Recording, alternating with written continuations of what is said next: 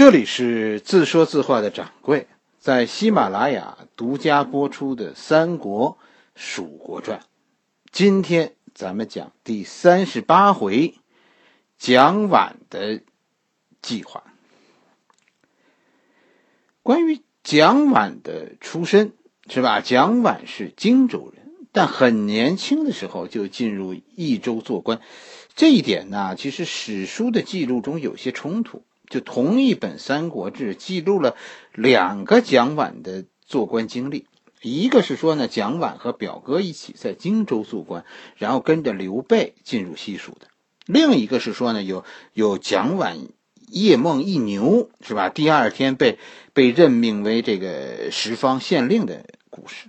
其实，你要是细看啊，《三国志》中并没有说蒋琬是在荆州做官。《三国志》中是说，蒋琬以周书左的身份随刘备入川的。实际上，结合另一个故事，我是认为，此时蒋琬担任的这个周书左是益州的官员，蒋琬是和法正一起去刘去去迎接刘备入川的益州外交官。蒋琬这个人，其实历史上他有毛病。这个人酗酒，后来有一次酗酒，正赶上刘备视察，结果给逮了个正着。历史上的刘备啊，其实这个人一点也不优柔寡断，也没有说呃故事里那样的菩萨心肠。刘备最恨懒政，眼看着蒋琬不务正业，就要杀了蒋琬，是诸葛亮劝说救下了蒋琬。以后呢，蒋琬。就算是丢了官，在诸葛亮的府里做事，以后又被启用呢，也都是担任诸葛亮府里的官职。蒋琬这就是成为了诸葛亮的亲信。刘备死了以后，诸葛亮说了算了，蒋琬这才逐渐的走上蜀国的领导岗位。从二出祁山，从诸葛亮二出祁山开始，诸葛亮离开成都的时候，就是蒋琬代替诸葛亮管理蜀汉政务。主要就是负责诸葛亮大军的筹集粮草。诸葛亮死了以后呢，据说遗嘱中是指定蒋琬为接班人，但是随后无疑取得了汉中蜀军的指挥权，是吧？刘禅正式掌握大权，废除了丞相这个职务。蒋琬呢，蒋琬史书上没有记载蒋琬的政治主张，而是从另一个角度记录了蒋琬的言行。史中说，史书中说呢，说蒋琬这个人很有城府。诸葛亮死后，大家都很惊慌，只有蒋琬一直没有任何异常，既没有表现出悲伤，也没有表现出欢喜。于是，因为蒋琬的稳重，得到了大家的认可。蒋琬不悲伤，那就是诸葛亮的悲伤呗。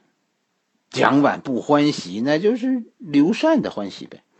一句话，蒋琬没有说任何话，既没有表示诸葛亮，也没有反对刘禅，就是在自己的岗位上把自己的工作做好，该干嘛干嘛。实际上，你这话还不明白，怎么什么意思？这就是说，蒋琬在诸葛亮死后倒向了刘禅，帮助刘禅。完成了政权的平稳过渡，因此蒋琬得到了刘禅的认可。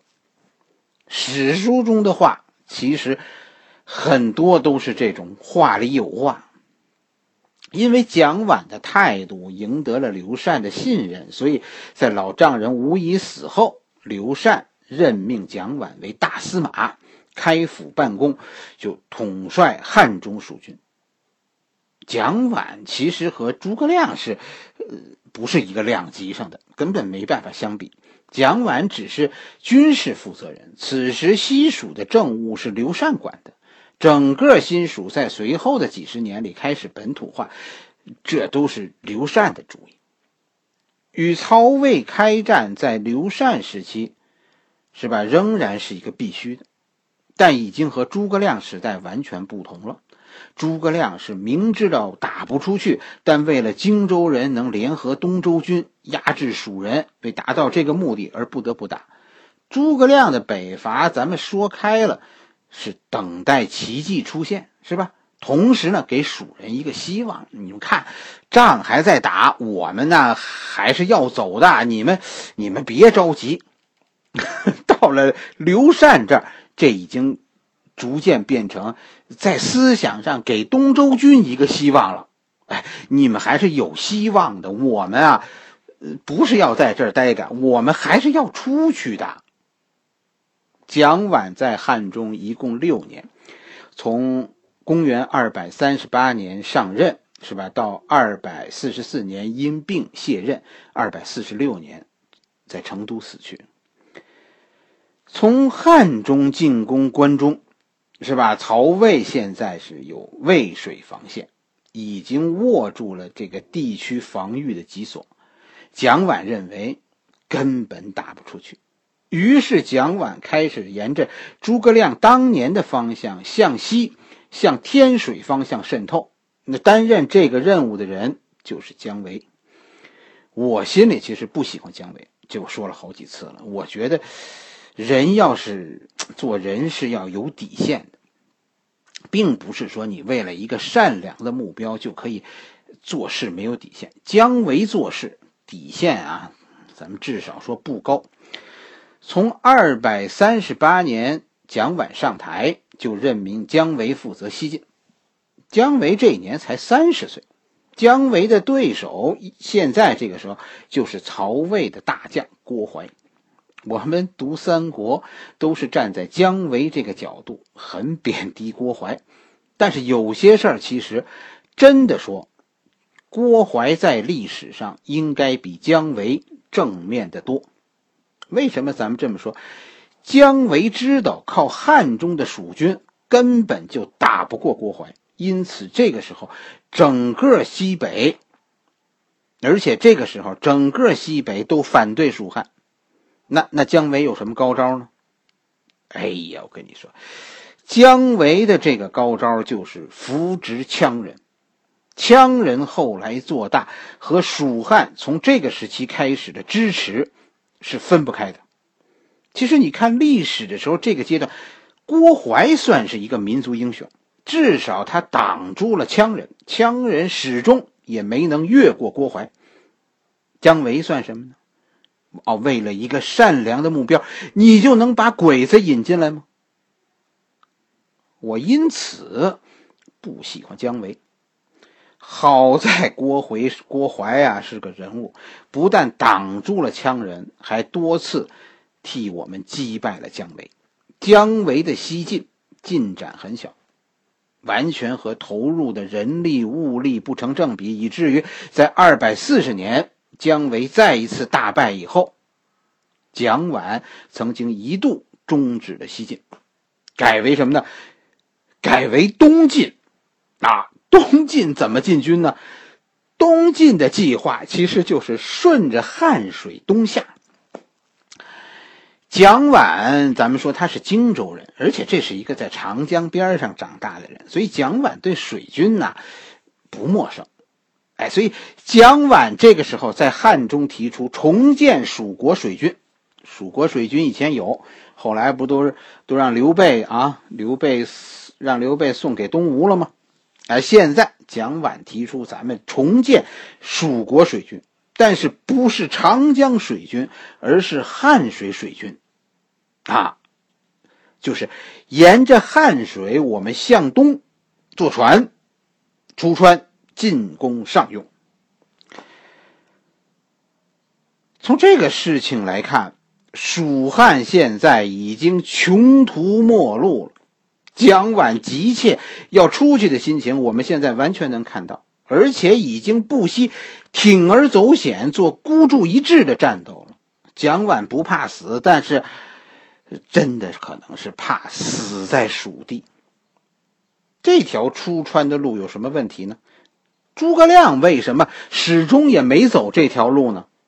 原因很简单，这是一条单行线。汉水沿岸道路非常崎岖，好多地方都是那种只能一人通过的山口，就大军团根本没办法走过去。乘船走汉水，这是唯一的出路。要走汉水，汉水中有相当长的一段水流非常湍急，船只只能向下游走。如果你不能完全控制这一段的汉江的汉江的两岸，是吧？靠纤夫把这个船拉回来。如果不是这样的情况下，船出去了根本就回不来。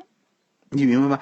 蒋琬是要冒险，不是说计划就划就完了。这个事儿是真的，蒋琬在汉中就实施了这个计划，只是说临近出发的时候，蒋琬突然病，所以这个计划最后。蒋琬没能实施，而蒋琬以后再也没人敢这么实施。这就是二百四十四年的事情，蜀国的人才已经枯竭了。蒋琬这一病，就没人能接替蒋琬，说把这个孤注一掷的计划完成。史书中说呢，说费祎和姜维劝蒋琬不要意气用事。是吧？做事你得，你得注意风险。你能体会到蒋琬此刻的孤独吗？蒋琬最后隐退了，是吧？身体跟不上了，也没人支持你，所以我们惊奇的看到，蜀汉在汉中造了三年船，可是随后随着蒋琬的病退，都报废了。在我眼里，整个蜀汉就剩下蒋琬这么一个纯爷们儿了。这个时候，整个的朝局已经发生了很大的变化，荆州帮已经不见了，东周军也开始走向没落。你连个啊都都找不到了，你还凭什么领导一个国家呀？就是从这个时候开始，越罗越来越多的本地官员出现在我们。视野中，汉中其实成为一个有趣的地方，成为一个国中之国。蜀汉和东吴那是同盟，所以长江无战事，战争都在西北。汉中虽然打不出去，但是曹魏其实也打不进来。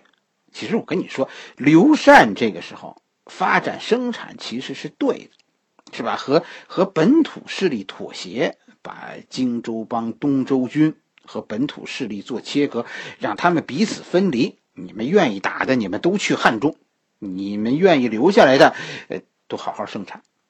其实也是刘禅啊，用心良苦。